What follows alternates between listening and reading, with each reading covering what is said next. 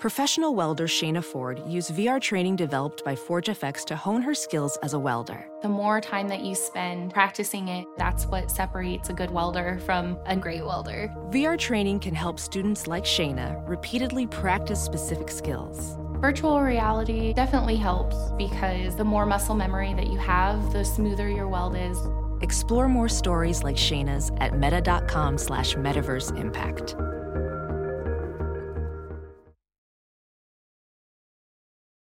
Welcome to the quick hitter version of Buckets, Boards, and Blocks.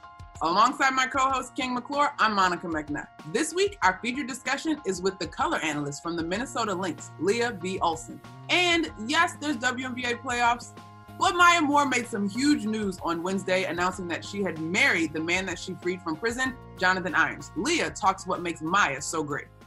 This year, Maya Moore, Olympian, MVP, champion, made big news the way, the reason that she stepped away from the game was to focus on the case of Jonathan Irons.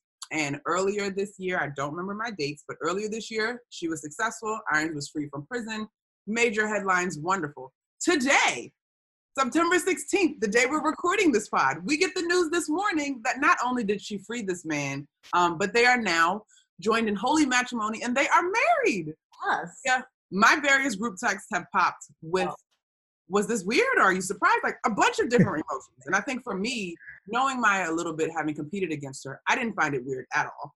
I thought it was beautiful and I understand how driven by purpose, passion, and faith she is. Exactly. But what you know of Maya, because I'm sure you know her better than I do, what was your reaction to all of this? I mean, it's a movie. Like it's a movie. Me. Yeah. It's a movie, yeah. And I want to sign the deal for the movie right now because it is an amazing story. And you know, Maya is like she's so everything she does and everything she touches is gold. You know, it's just like I just always remember the first day I saw her at Lynx practice, and I was like, I want to see how hyped this girl is out of UConn. And like she walked into practice and like ran to the drinking fountain, and it was like she ran faster than anyone I'd ever seen. You know, everything she did was at another level. And so I see that in her play, and I see that in the work that she's doing around social justice. And then so now, of course, she's going to go ahead and do this whole marriage thing at a whole nother level.